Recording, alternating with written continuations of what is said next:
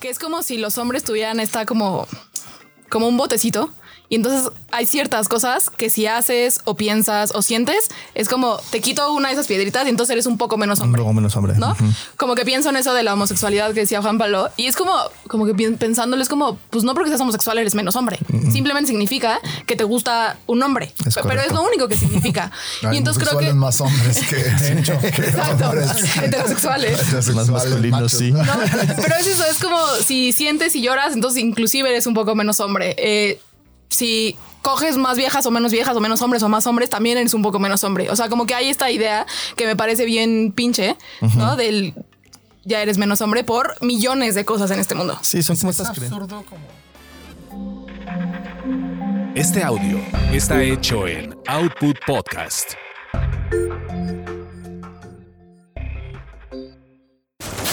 Eso te pasa por terapia políticamente incorrecta.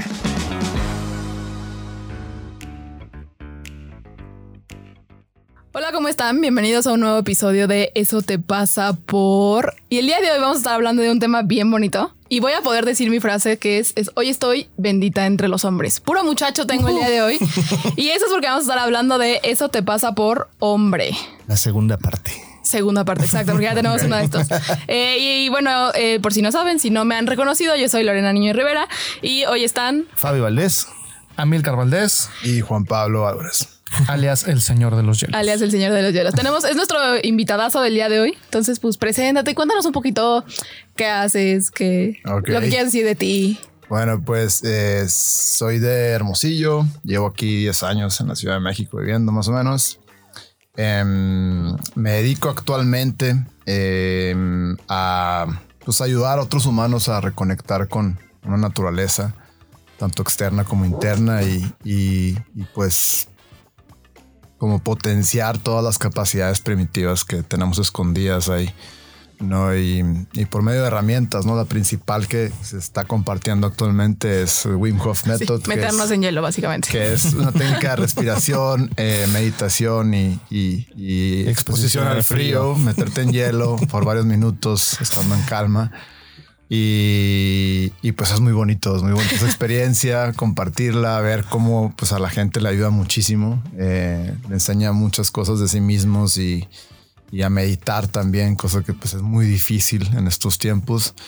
Y creo que es una práctica muy corta, muy fácil de aprender y muy fácil de incorporar a tu vida y te ayuda. Claro. Cualquier cosa que estés pasando siempre te ayuda, te ayuda a mejorar, a ser mejor humano, a conectar con esa capacidad ancestral que todos traemos dentro, ¿no? Encender motores, vaya. Entonces, pues sí, ahorita me estoy dedicando a eso, estoy incorporando otras cosas más, pues que sigan pues, descubriendo ese potencial interior que todos tenemos, ¿no? Está padre. Ya exacto. Todos en Evolución tomamos su taller, los que no lo han tomado, métanse a su Instagram, que es el SR de los hielos, el señor de los hielos. Para todos aquellos que no, sí nos juzgaron cuando nos vieron en nuestras redes sociales, sí hubo un par que dijeron, güey, están locos, porque qué ganas de sufrir. ¿Qué les pasa? Bueno, sí. Tomen el curso y aprenderán. Juan Pablo fue el culpable. Sí, y cabe mencionar que, digo, cuando es meterte al hielo es algo que pues, te da miedo, ¿no? Es algo que dices como, ¿por qué fregas no meter al hielo, no? Pero pues hay todo un proceso y creo que en el taller, en el taller se hace de una manera muy eficiente donde todos entienden qué tienes que hacer. Son 4 horas de clases de respiración, de historia y se te deja listo como para estar enfrente de la tina y tú tomar la decisión de hacerlo de la manera más eficiente y sin luchar con muy poca guía. Y emocionalmente es un proceso que nosotros pensamos hasta ahora es la mejor manera de sentir físicamente lo que es el rendirte, que es algo que nos cuesta un montón. Totalmente. Y también se puede decir que es como un rito de pasaje, ¿no? Como un rito de pasaje que todas las tribus ancestrales lo tienen, que es como meterte a un hoyo con hormigas o dejarte sin comer 4 días en el bosque o cazar tu primer animal, caminar en fuego. Es como de un niño que se convierte en adulto, ¿no? Una vez que hace un rito de pasaje y pues esto también es una especie de rito de pasaje, ¿no? Que te ayuda a trascender ciertas etapas de tu vida y nada más por meterte una vez hay muchos cambios, ¿no? Claro. Y si lo sigues practicando, híjole, pues te cambia por completo.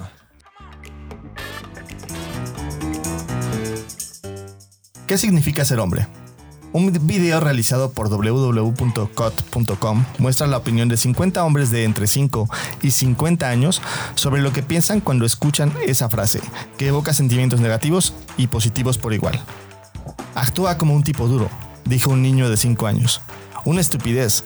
Antiguamente los hombres molían a palos a las mujeres.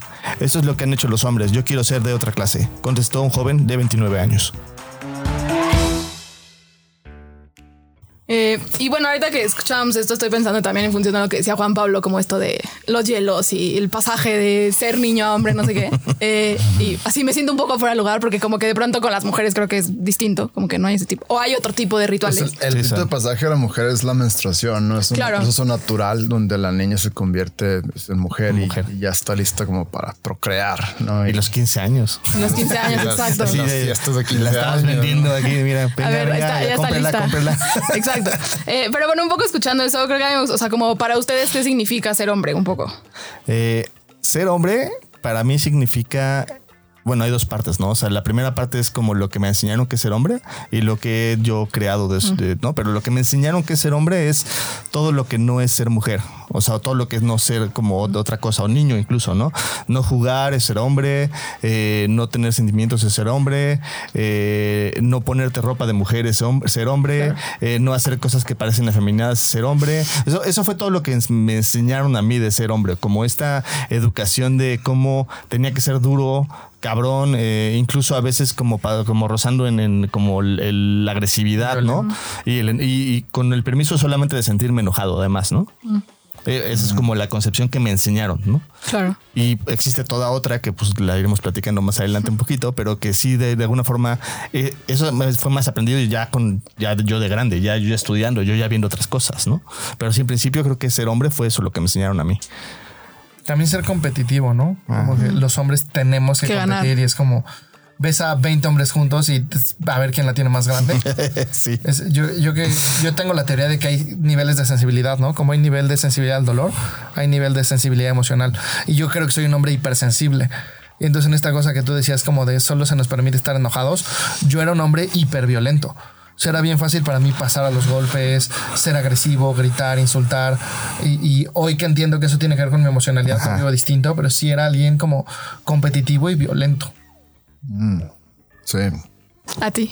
Pues bueno, creo que yo siempre trato de llevar como que donde más encuentro información es yéndome a las partes ancestrales, ¿no? Como lo estaba comentando ahorita y pues ser hombre dentro de una tribu, pues tienes que ser esa persona que pues trae cosas, ¿no? Que trae pues, madera, que caza animales, que trae recursos a una sociedad.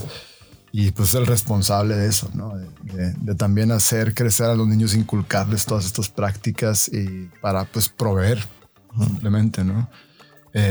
Y pues actualmente lo veo como pues ser responsable de eso, ¿no? Ser un responsable de proveer hacia una comunidad, una sociedad moderna que está pues muy, muy, muy corrompida, vamos a llamarle así.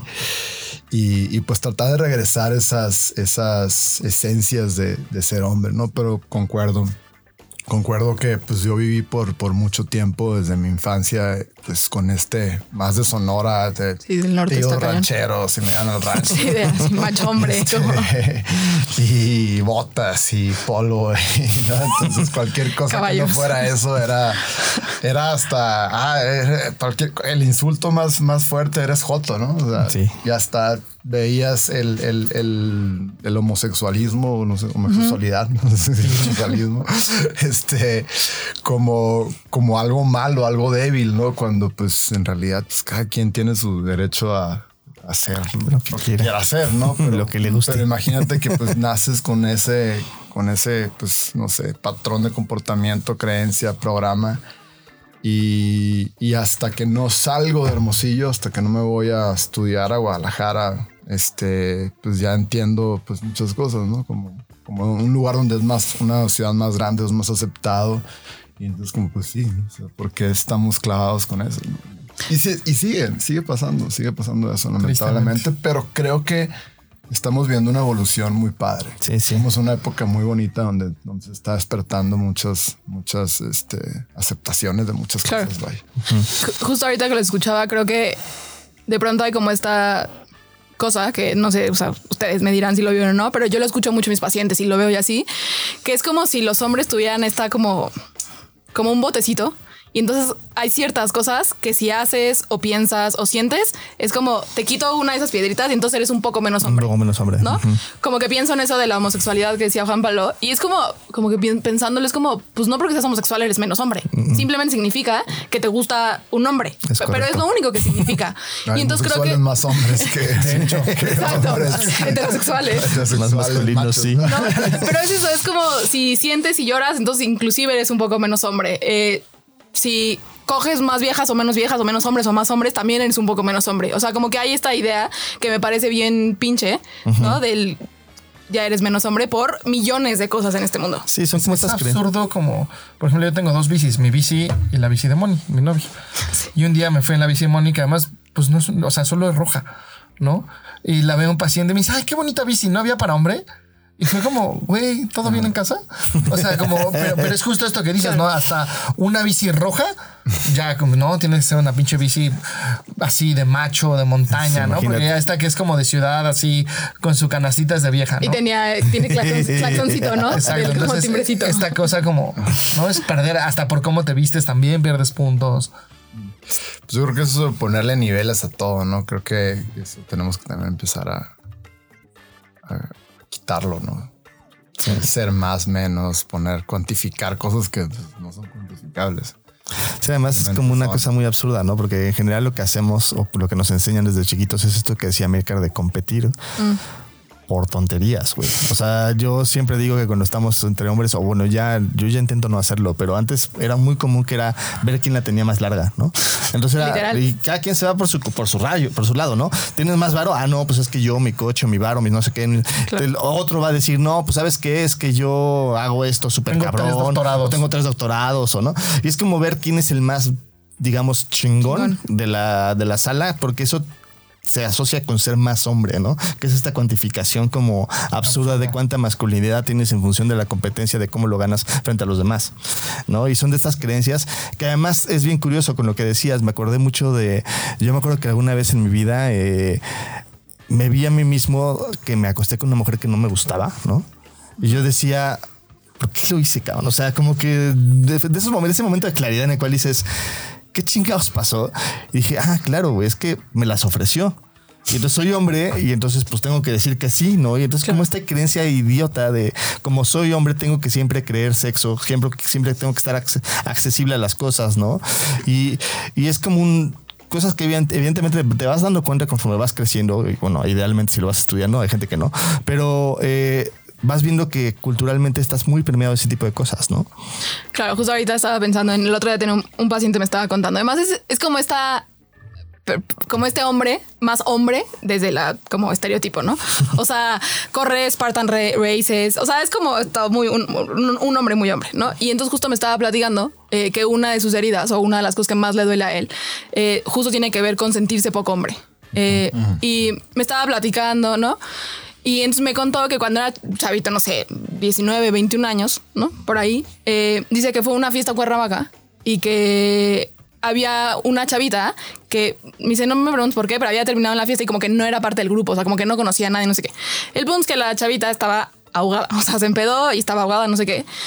Pero así me dice, ya no podía caminar, no sé qué. Y entonces me dijo, yo una parte, como inclusive desde esta cosa de los hombres somos malos y entonces casi violamos, yo dije, pues en una de esas pedas, pues van a abusar de ella, toda una cosa. Uh-huh. El punto es que dice que la cargó, ¿no? La metió a un cuarto, que cerró el cuarto con llave y él se quedó con la llave, ¿no? Ya, se durmió, no sé qué, y que al día siguiente amanecieron, Shala, pues ya obviamente fue a abrirle, o sea, no es como que la dejó encerrada, ¿no? Fue a abrirle, no sé qué, y que entonces, pero lo más impresionante fue que ella ya también sobria y como que ya después todo el mundo en la reunión le preguntaron, bueno, pero ¿te la cogiste? Y pues el güey fue como, no, o sea, estaba pedísima, o sea, como ¿por qué haría eso?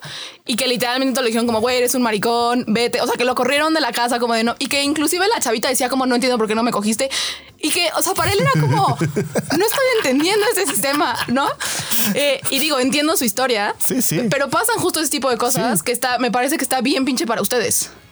Sí, hay una presión social, digamos, de hacer cosas que son estúpidas y que te hacen sentir o más bien te dejan de, te hacen sentir no te quitan la sensación de masculinidad, digamos, ¿no? Porque el tema es, cuando ese tipo de cosas, como que te sientes menos hombre, y es una sensación muy estúpida, porque al final de cuentas, aunque es cultural, aunque es una cosa que ya aprendimos, pues está ahí, ¿no? Está inmersa en nosotros. Entonces es como esta sensación, digamos, como de pierdo hombría, cuando en realidad no pierdo nada de hombría, ¿no? Porque sigo siendo igual de hombre que siempre, ¿no? Algo muy importante que mencionaron los dos, que es pues esta creencia de mientras más coges mejor y cosas así. Pues claro, todos desde pubertos lo vivíamos y pues no sé, adolescentes, y llegabas al día siguiente al domingo a los mariscos y a ver, y contabas, ¿no? Cómo te había ido en el antro y claro, todo esto, ¿no?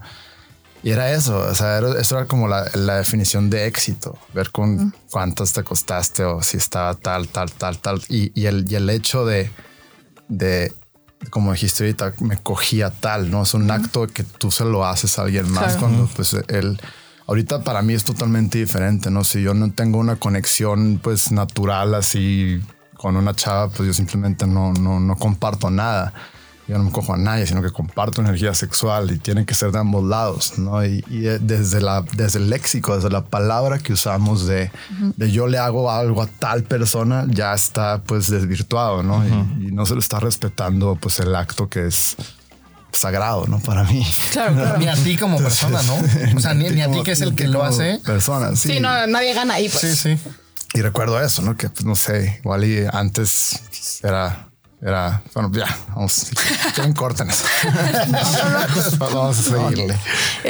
Y también ahorita estaba pensando, digo, ahora que tomamos el taller de Juan Pablo, la verdad es que fuimos ahorita Fabio, Alex y yo. Amilcar fue a cuidarnos por si Alex y yo moríamos. En el proceso no morimos.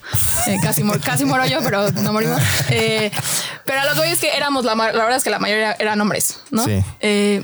Y me dio risa porque en algún punto del taller, bueno, no me dio risa, me pareció interesante. Tú dijiste, ¿no? Como Juan Pablo dijo, como ríndete aunque seas hombre y no te hayan enseñado. No sé, algo dijiste como haciendo referencia a los hombres, ¿no? Entonces, no sé tú como en esto de todo lo que haces, de así, como a veces como ese tema de los hombres. O sea, porque sí creo que, insisto, aunque hay un proceso, meterte al hielo, o sea, todas las respiraciones, todo lo que se hace, pues, si hay un componente emocional, pues, o sea, yo me puse a llorar, pero pues yo soy mujer y siento que tengo un poco más de permiso. No sé tú cómo lo ves eso, como en tus talleres y así. Pues es muy sencillo, digo, ya he tenido la gran oportunidad de meter a miles de personas al hielo y lo he visto, o sea, yo casi desde antes de que se me meter al hielo sé más o menos qué va a pasar, ¿no? Y sé con quién tengo que poner atención y con quién no. Y pues generalmente tengo que poner más atención con los hombres que con las mujeres. No, porque dentro del hielo lo que tienes que hacer, que se explica con mucho detalle, ¿no? Pero en resumen es no luchar, es rendirte y dejar que las cosas sucedan y confiar que el cuerpo te va a proteger, porque el cuerpo está hecho para esto, nada más que no usamos la capacidad. Entonces, pues un hombre ante cualquier tipo de estresor, por creencias, por programas, por todo lo que hemos vivido, es poner fuerza, ¿no? Es luchar.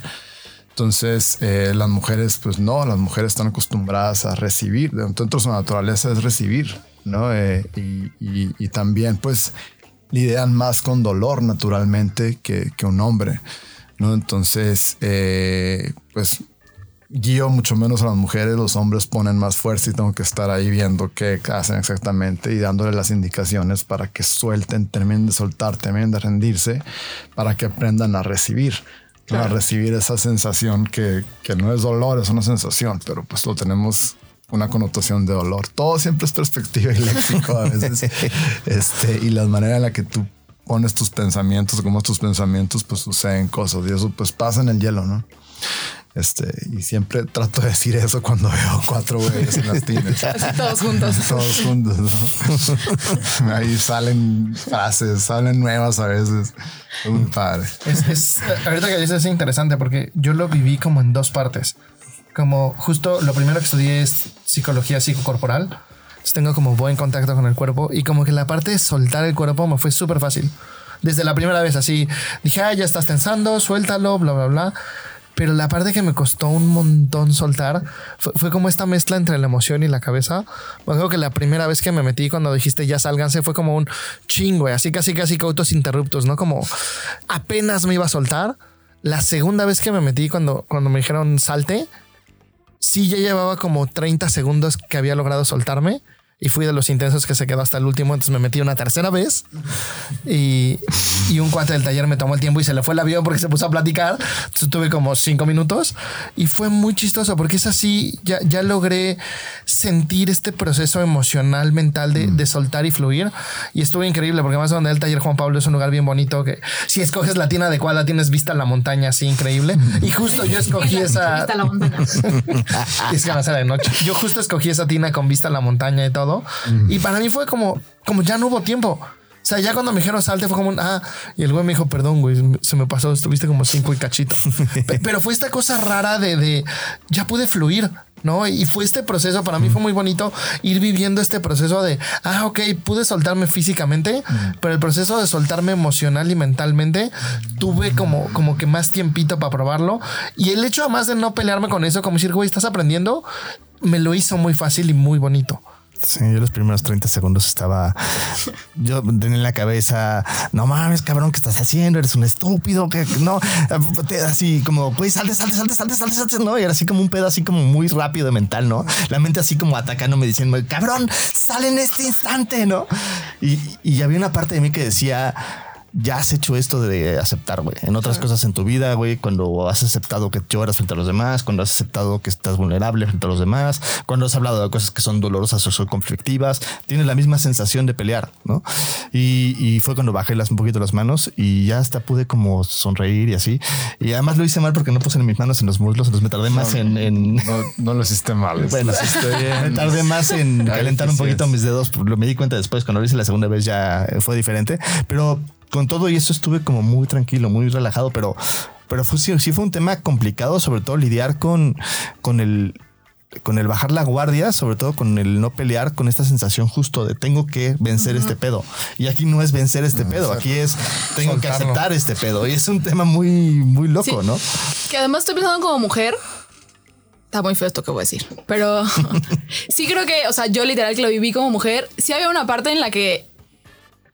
Yo, Lorena, tenía más permiso de no aguantar que ustedes, hombres. O sea, como esta cosa de, güey, ustedes no les puede doler.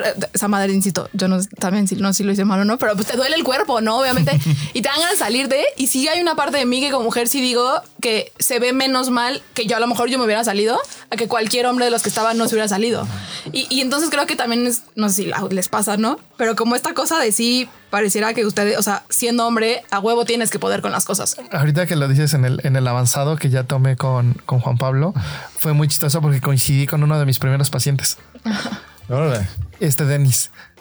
Así, literal de mis primeros pacientes. Está loquísimo. Y luego estuvimos como platicando varios, nos regresamos en un coche platicando varios. Y fue muy chistoso porque justo hablamos de esta cosa como que a muchos les costó trabajo porque como te metes en grupo...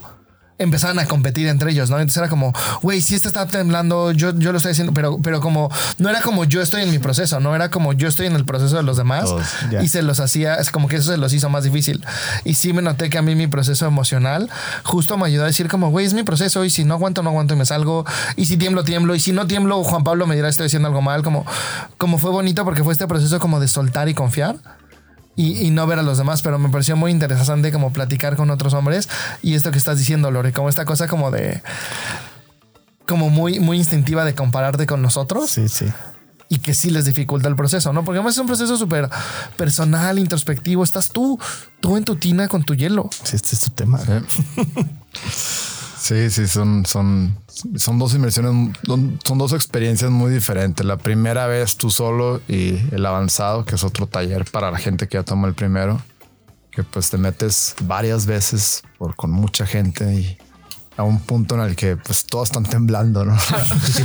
y es otra cosa, es aceptar ese momento donde la gente, pues tenemos la concepción de que temblar es mostrar una debilidad, es mostrar un miedo, claro. y tienes que romper esa creencia, ¿no? De güey, pues mi cuerpo está generando calor, está activando otros sistemas primitivos nuevamente.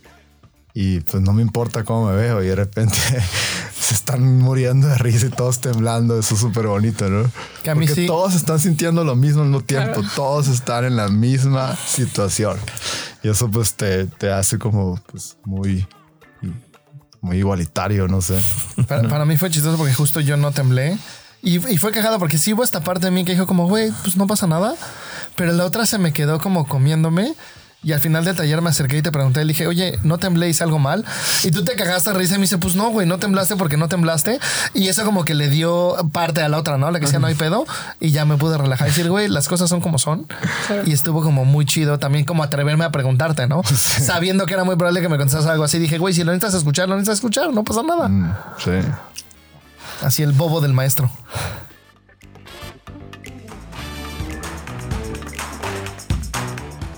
¿Has notado que cuando los meseros llevan la cuenta se la llevan al hombre? ¿Has visto que casi no hay licencia de paternidad? Una vez Fabio salió con una chica, o sea, sé yo. Él tenía costumbre de poner a las mujeres del lado de la pared. La respuesta que obtuvo a esta situación fue, claro, que me echen los meados a mí.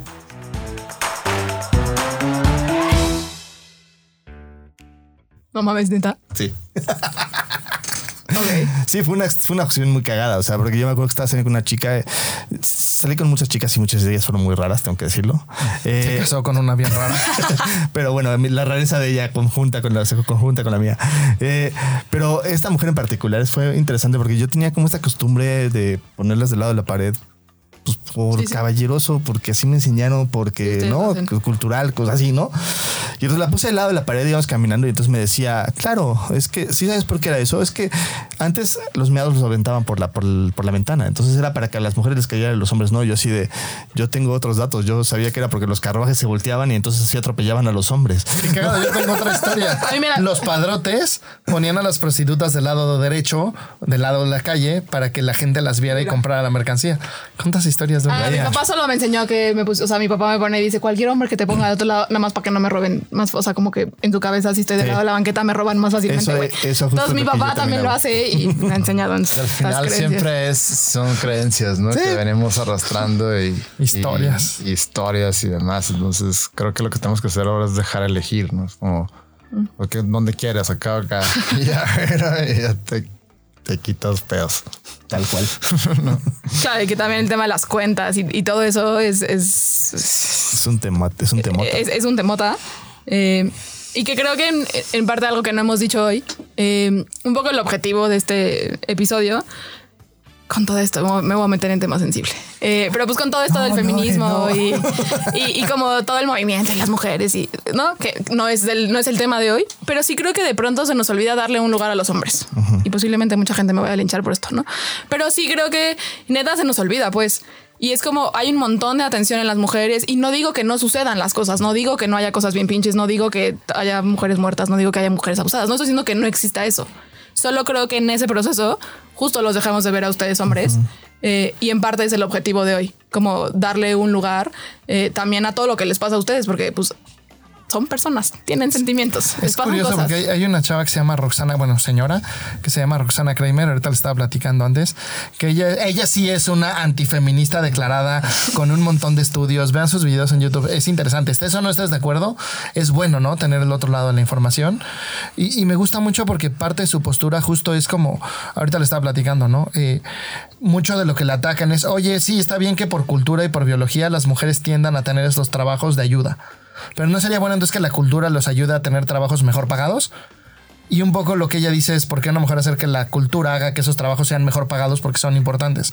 Y para mí es justo este tema de esta cuarta ola del feminismo. Ya no está buscando lo que buscaban las primeras. Yo soy feminista de las primeras olas. Y justo para mí ese es el tema, ¿no? Es siguen haciendo lo mismo. En vez de decir, güey, esta energía estereotípicamente femenina, culturalmente femenina, me da igual, pero que hoy decimos que es femenina de la ayuda, del cuidado, de la contención, vamos a hacer que sea valiosa. Y vamos a hacer que haya hombres que puedan venir acá y que la paguen bien. No, en vez de eso, siguen relegando esta energía, ¿no? Es como, esta energía pincha, vamos a ser directora. Así es como, güey, eso es más de lo mismo. Justo. Pues es luchar también. Sí. Están recargando su peso en una energía masculina, en su lado masculino. Exacto. Claro. Tenemos dos energías, todos los seres vivos. Y el tema es como esta idea de como más sí, menos os, porque justo nos ponemos en esta dinámica de o las mujeres pagan precios o los hombres pagan precios, y yo te diría, los dos tienen precios y los dos tienen beneficios, ¿no? Y creo que a veces nos enfocamos mucho en los precios de un lado y no en los precios del otro, o al revés, en los beneficios de un lado y no en los beneficios del otro. Uh-huh. Y creo que si empezamos a ver esta dinámica como de manera un poquito más compleja, podemos tener una visión que nos ayude como a sí crear como lazos que nos unan y que nos ayuden a como apoyarnos en lo que queremos. Tú quieres mujeres y tú eres mujer y quieres ser directora, está chingón, güey, éntrale, no tengo tema. Claro. Pero sí tengo un tema con que tú quieras que todas las demás mujeres sean directoras nada más porque sí, güey, ¿no? O sea, creo que ahí hay como una... Porque digo, para mí eso ya es una cosa violenta, ¿no? Es como decir, tú estás mal y yo estoy bien. Y aquí es, si tú quieres ser hombre y quieres ser enfermero, no hay ningún tema, güey. O sea, es como... O amo de casa. O amo de casa, güey, ¿no? O sea, está padrísimo como poder tener esta capacidad de buscar más... crear lazos y cosas que se conecten y usar un poco esta energía de una forma como mucho más neutral, como digamos lo que se le dice que es estereotípicamente masculina, como dice Juan Pablo, este pedo de ser agresivo, atacar, recolectar. Si lo tienes mucho tú y eres mujer, está chidón, y si eres hombre también está chingón, no pasa nada, güey. O sea, claro, aceptarte a ti mismo, ¿no? Es muy chistoso porque ahorita que decía Juan Pablo que cuando se mudó de Hermosillo a Guadalajara, a mí me da risa de repente los estereotipos que hay. Ciudad de México, siglo XXI, la ciudad más grande del país. Sí, y de este lado del mundo, mi novia gana más que yo y tiene coche. Yo no tengo coche porque no me interesa tener coche.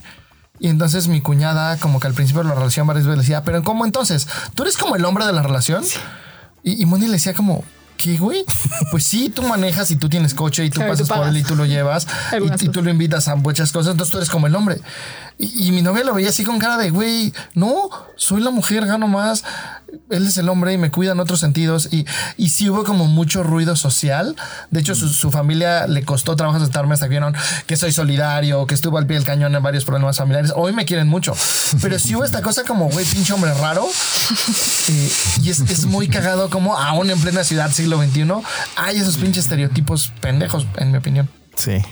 Humilde y certera. Que además es este tema cultural, ¿no? O sea, tenemos este tema cultural de ser hombre es de una forma y creemos que porque es cultural, pues se te va a borrar, ¿no? O sea, como ya te lo enseñaron, pues se puede borrar fácilmente. Y no, nos olvidamos de que realmente no pasa. O sea, si te enseñaron algo de chiquito, se te queda ahí.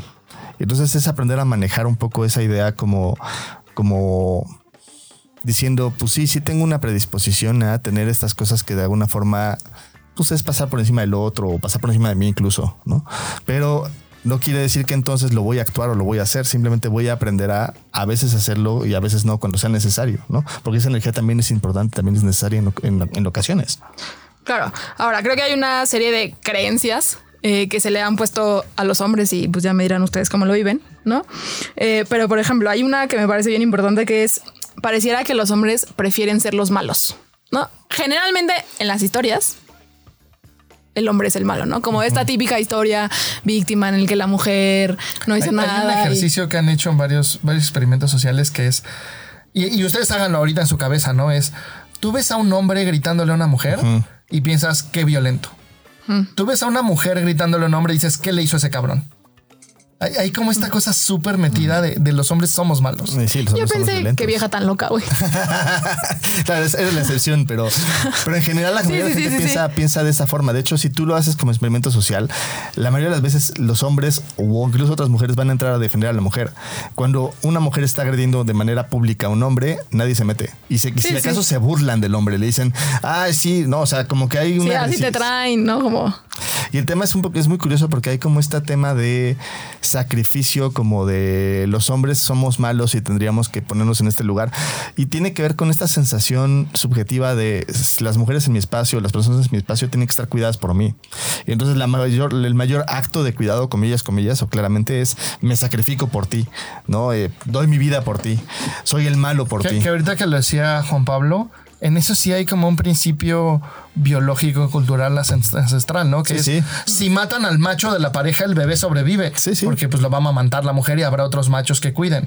Pero si matan a la mujer de la pareja, hay una probabilidad alta de que el bebé muera porque no va a poder hacerse cargo igual el hombre. Uh-huh. Entonces sí hay una razón ahí de este sacrificio. ¿A ti te pasa? ¿Te has sentido? ¿Qué cosa? Todo esto como de ser, como de sacrificarte, como de ser el malo. O sea, ¿sientes que por ser hombre ocupas de pronto ese lugar o no? No, simplemente pues, soy lo que soy y respondo cuando tengo que responder. ¿Pero eso es después de tu despertar o antes de tu despertar ya lo sentías así? Pues, o sea, no, creo que no hay un despertar, creo que estamos despertando constantemente. Número uno. Y terminas de despertar cuando te mueres.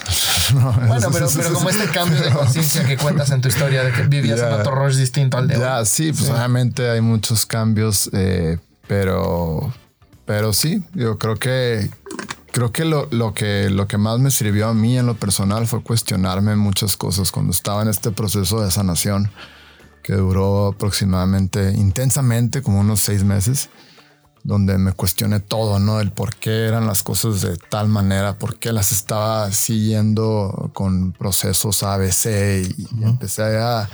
O sea, encontrar que muchas cosas simplemente las hacía porque se tenían que hacer y luego pues traté de buscar más la esencia que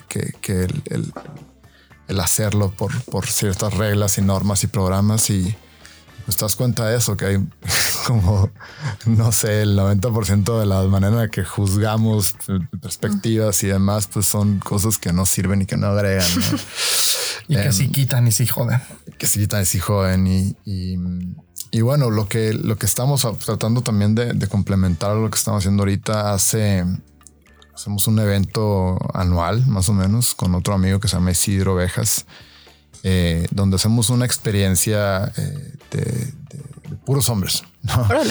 De puros hombres, donde pues hacemos todos estos tipos de retos, donde respiramos juntos, nos metemos al hielo juntos, caminamos en fuego, hacemos un temazcal juntos. Son puros extremos muy bastante interesantes, pero tiene una parte donde hay un círculo de palabra, ¿no? Que se llama, que es una pues, también tradición, donde pues esto cualquier persona que está en ese círculo puede hablar y nadie lo interrumpe, ¿no? Nadie lo interrumpe y después de pasar por todas estas pruebas, donde todos han sentido lo mismo, donde todos se han apoyado, donde ha habido cierta contención, en el proceso se abre esta puerta donde eres libre de expresarte, ¿no?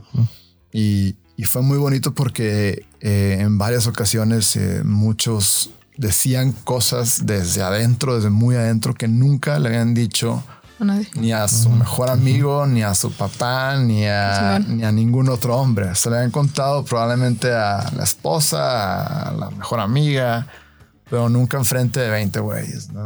Nunca de esa manera. Y pues eso era como yo me di cuenta que pues el hombre no tiene espacios donde puede expresar sus emociones, porque expresar tus emociones pues no es ser hombre, ¿no? Como hacíamos antes. Sí, justo.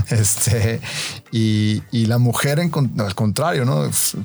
Por naturaleza lo hace, se juntan los cafés de mujeres y expresan todo y todas se ayudan y se hacen bolas. Y se identifican inclusive. Y pues salen de ese café con wow, ¿no? O sea, como empoderar y demás. Pero el hombre no tiene eso, ¿no? Es súper bonito cuando lo tenemos. El hombre, pues lamentablemente no hay esos espacios, no, tradicionalmente todavía no existen. Sí, son raros. O sea, se están creando apenas y pues es muy padre pues el aprender de otros hombres, cómo han lidiado con ciertas experiencias, como pues a ti también te puede pasar o cómo vive su sensibilidad, ¿no? Cómo vive su sensibilidad y nunca en mi vida había visto tantos hombres llorar porque estaba un güey diciéndote algo así desde que lo tenía. Sí, todo el mundo empezaba a llorar, el de al lado empezó a llorar. 14 años y hasta sus 40 te está diciendo eso. Sí.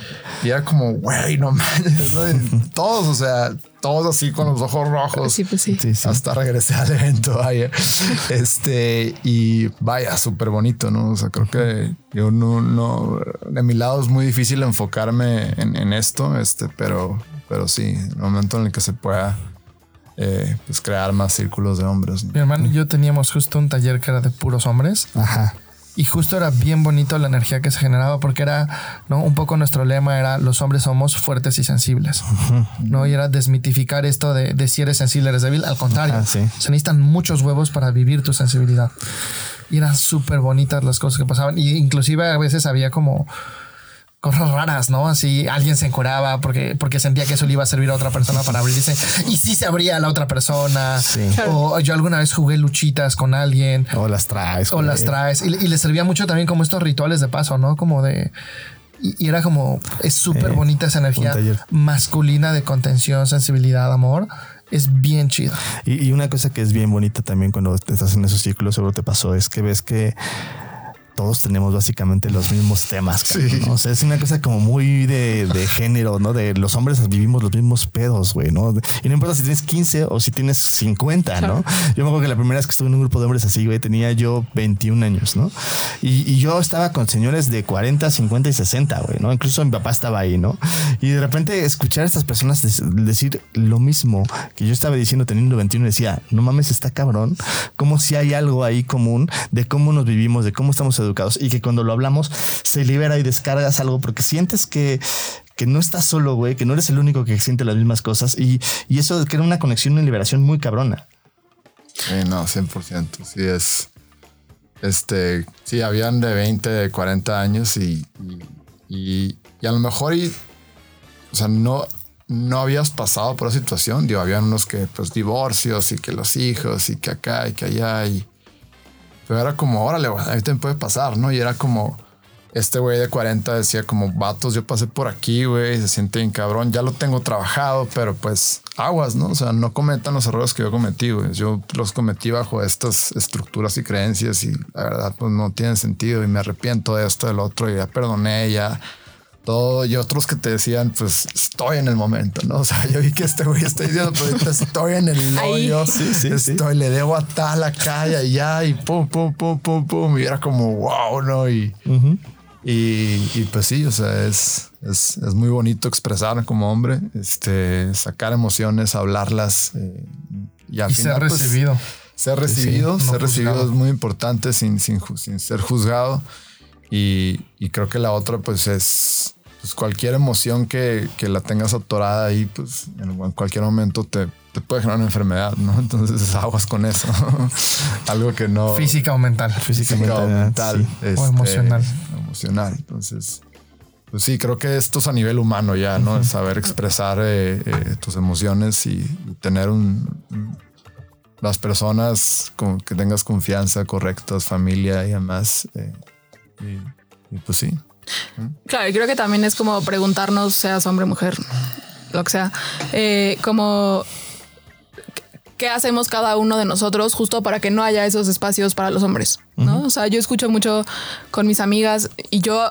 Me cuesta, pero pues, digo, tengo mejores amigos hombres. De hecho, tengo creo que más amigos hombres que mujeres.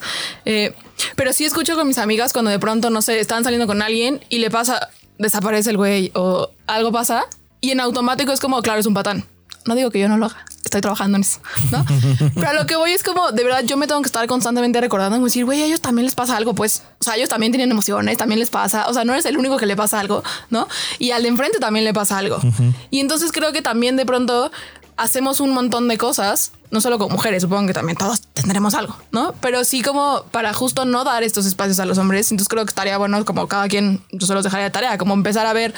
qué hacemos cada uno de nosotros para que esto no exista y empezar a actuar en pro de eso, porque pues sí está feito que no tengan sus espacios, muchachos. Sí. ¿Para qué les digo que no? Muy bien.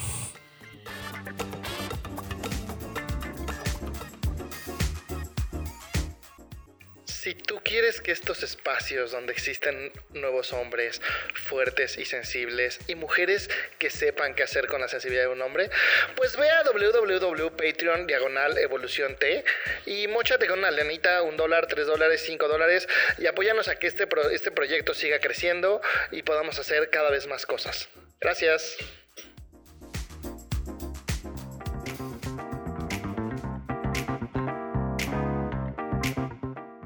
Preguntas. Ok. Entonces, tenemos unas preguntas. Posiblemente en algún momento de esta lista vas a decir qué mamada es esta, pero no importa, es parte de... Sí, es una mamada. Es una mamada. Ok, entonces te vamos a preguntar, son como dos opciones. De haber escuchado el podcast antes. Se te mandó. Sí. Se te mandó. Échalas. Y lo primero que te venga a la cabeza, ¿ok? Uh-huh. ¿Empiezas tú? ¿O las hago todas? Bueno, tú y yo. Okay. Bosque o playa. Bosque. ¿Poner el cuerno o ser el cuerno? Ser el cuerno. ¿Europa o Asia? Asia. ¿Diarrea o vómito? Vómito. ¿Ansiedad o tristeza? Tristeza. ¿Papá o mamá? Papá. ¿Cama o hamaca? Cama. ¿Dormir o coger? Dormir. ¿Coca o Pepsi? Coca. ¿Mal aliento o que le huela la cola? Mal aliento. Estuvo dudosa. ¿Vino o cerveza? Vino. ¿Chichis o nalgas?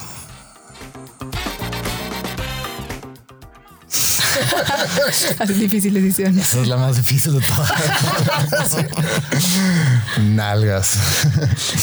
¿Perros o gatos? Perros. Gatos, es que esa está muy cañona. Me gustan mucho los dos. Ok. Perros. ¿Drogas legales o ilegales? Pues depende de qué país estés eso, ¿no? Ok. ¿Té o café? Café. Si te suicidaras, ¿pastillas o cuerda? Cuerda, más rápido. Ay, ves, es de mi equipo. Luego nos juzgan por eso. ¿Tacos o pizza? Tacos. Ok, ahora lo primero que se te venga a la mente. ¿Los hombres son? Sensibles. ¿Las mujeres son? Fuertes. ¿México es? Mágico. ¿Tú eres? Un humano. Qué bonito. Muy bien. Ok.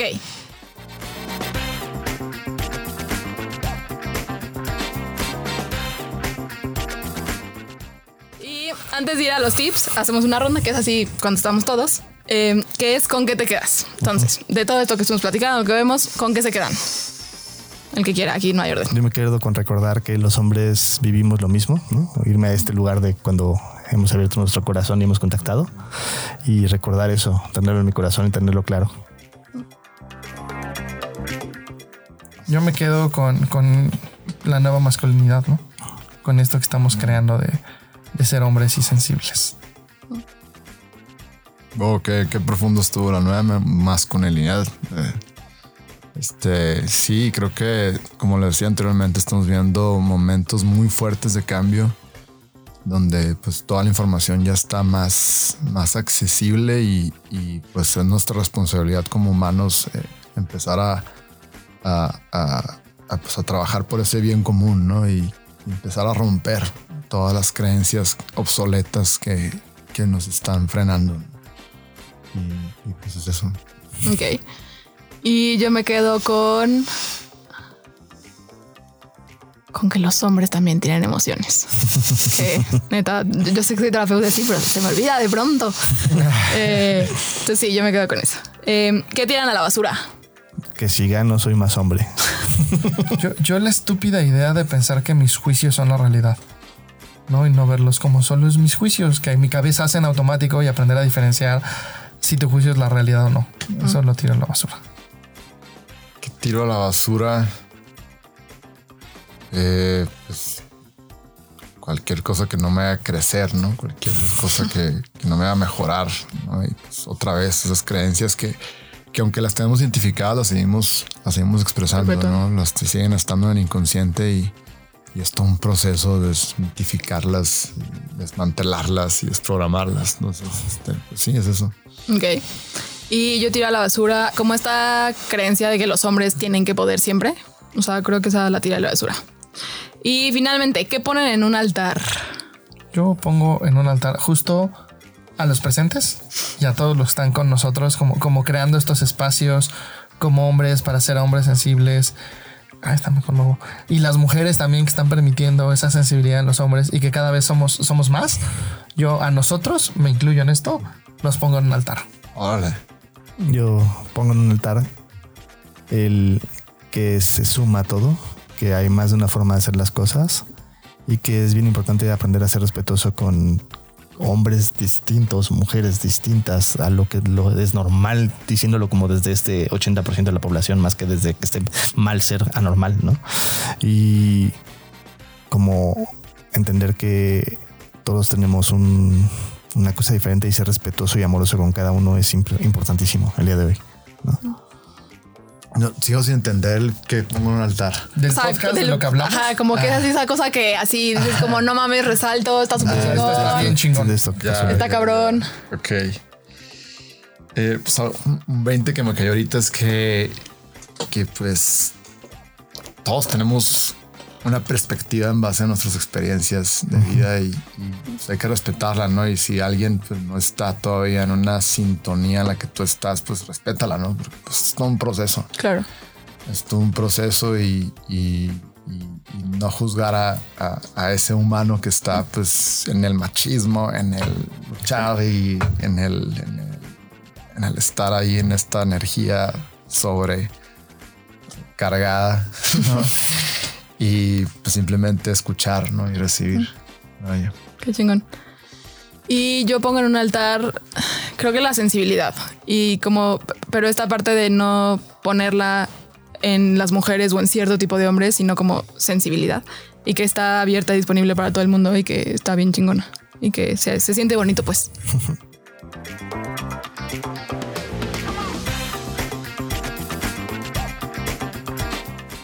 Vamos a dar... la maravillosa parte de los tips que ya sabemos que les gustan mucho. Entonces, aquí te dejamos los 1000 tips, que son las veces que le han dicho a Amilcar que es un hombre muy mujer en su vida. Tip número 1. Aprende a reconocer cómo te sientes frente a las mujeres siendo hombre. Solo obsérvalo. Tip número 2. Nota si tienes un afán de competencia con otros hombres. O cómo lo tienes, porque a veces sí lo tenemos, pero lo tenemos medio escondido. Exacto. Tip número 3. Aprende a ver qué te pasa con demostrar tus sentimientos. Siendo hombre, ahí me faltó. Siendo hombre, claramente. Prueba, experimenta, ve si tienes permiso, si no tienes permiso, si lo haces con alguien, si no lo haces con alguien, si no, como estar observando todo esto. Y agregaría como para las mujeres, ¿qué les pasa a las mujeres viendo a un hombre llorar o, claro, sintiendo, ¿no? O sea, como qué te pasa cuando ves a un hombre así. ¿Mm? Tip número 1000. Ten paciencia. Esto de ser hombre es todo un tema. Y si bien estamos dando pasitos y estamos avanzando, pues también todavía hay cosas que lo hacen difícil. Entonces, ten paciencia. Y pues, muchas gracias por venir. Sí, qué chingón tenerte acá. Un placer. Además, una casualidad, hoy que lo estamos grabando, estoy viendo que el rato vas a estar con Claudia. Sí. Y Claudia está aquí afuera y va a grabar con nosotros en este momento. Entonces de repente dije, vaya, ¿cómo es el mundo? Entonces, claro, qué pequeñito es, pero gracias por haber estado aquí, por acompañarnos. Estoy igualmente agradecido. Un placer estar pues, con ustedes tres que conocen muy a profundo pues, lo que me ha tocado compartir a mí y creo que así fluye la conversación mucho más padre, ¿no? Porque se habla más desde el sentir que es el tema racional y claro, pues es eso, lo que estamos hablando ahorita es sentir. ¿Y dónde te pueden encontrar? ¿Dónde pueden conseguir o así? En mi Instagram, que es el LSR de los hielos, el señor de los hielos. Este es la fuente de comunicación principal donde está bien administrada. Y a veces se tarda en contestar ahí 2-3 días, pero se contesta. Y si no se contesta, pues vuélveme a escribir. Intensea. Ahorita con el reto del ayuno que llevo 88 horas está explotando. Más de 100 mensajes al día, desde porras hasta dudas y demás. Entonces, literal, tengo que estar unas 2 horas. Claro, contestando. Bien. Sí, síganlo. Su taller está bien chingón. Lo recomendamos. Sí, lo recomendamos, la verdad. Tiene un podcast también en Cracks, donde lo entrevistaron y le hicieron como una entrevista distinta, ¿no? Como muy profunda de su historia de vida. Entonces también si quieren saber un poco más de él. Sí, gracias por traerlo a la mesa, Amilcar. Y ese podcast dura 2 horas, vaya, pero se habla mucho del método, de Wim Hof Method, de un proceso de enfermedad, de un proceso de aceptación, de cómo pues tenemos que estar en sanación constante, ¿no? Claro. Lo que yo llamo, que pues, estar buscando maneras de siempre estar bien. Y aprender a responder, ¿no? Que es algo está bueno. Sí. Y como todo, siempre es tener una persona que está en la misma búsqueda de acompañar a los seres humanos a que saquemos nuestra mejor versión. Es un placer siempre tener gente aquí. Sí, un honor. Gracias. Entonces, mil gracias. Entonces, bueno, pues esperemos que les haya gustado, que les haya servido este podcast y pues nos vemos en el siguiente. Bye, bye. Gracias. Gracias.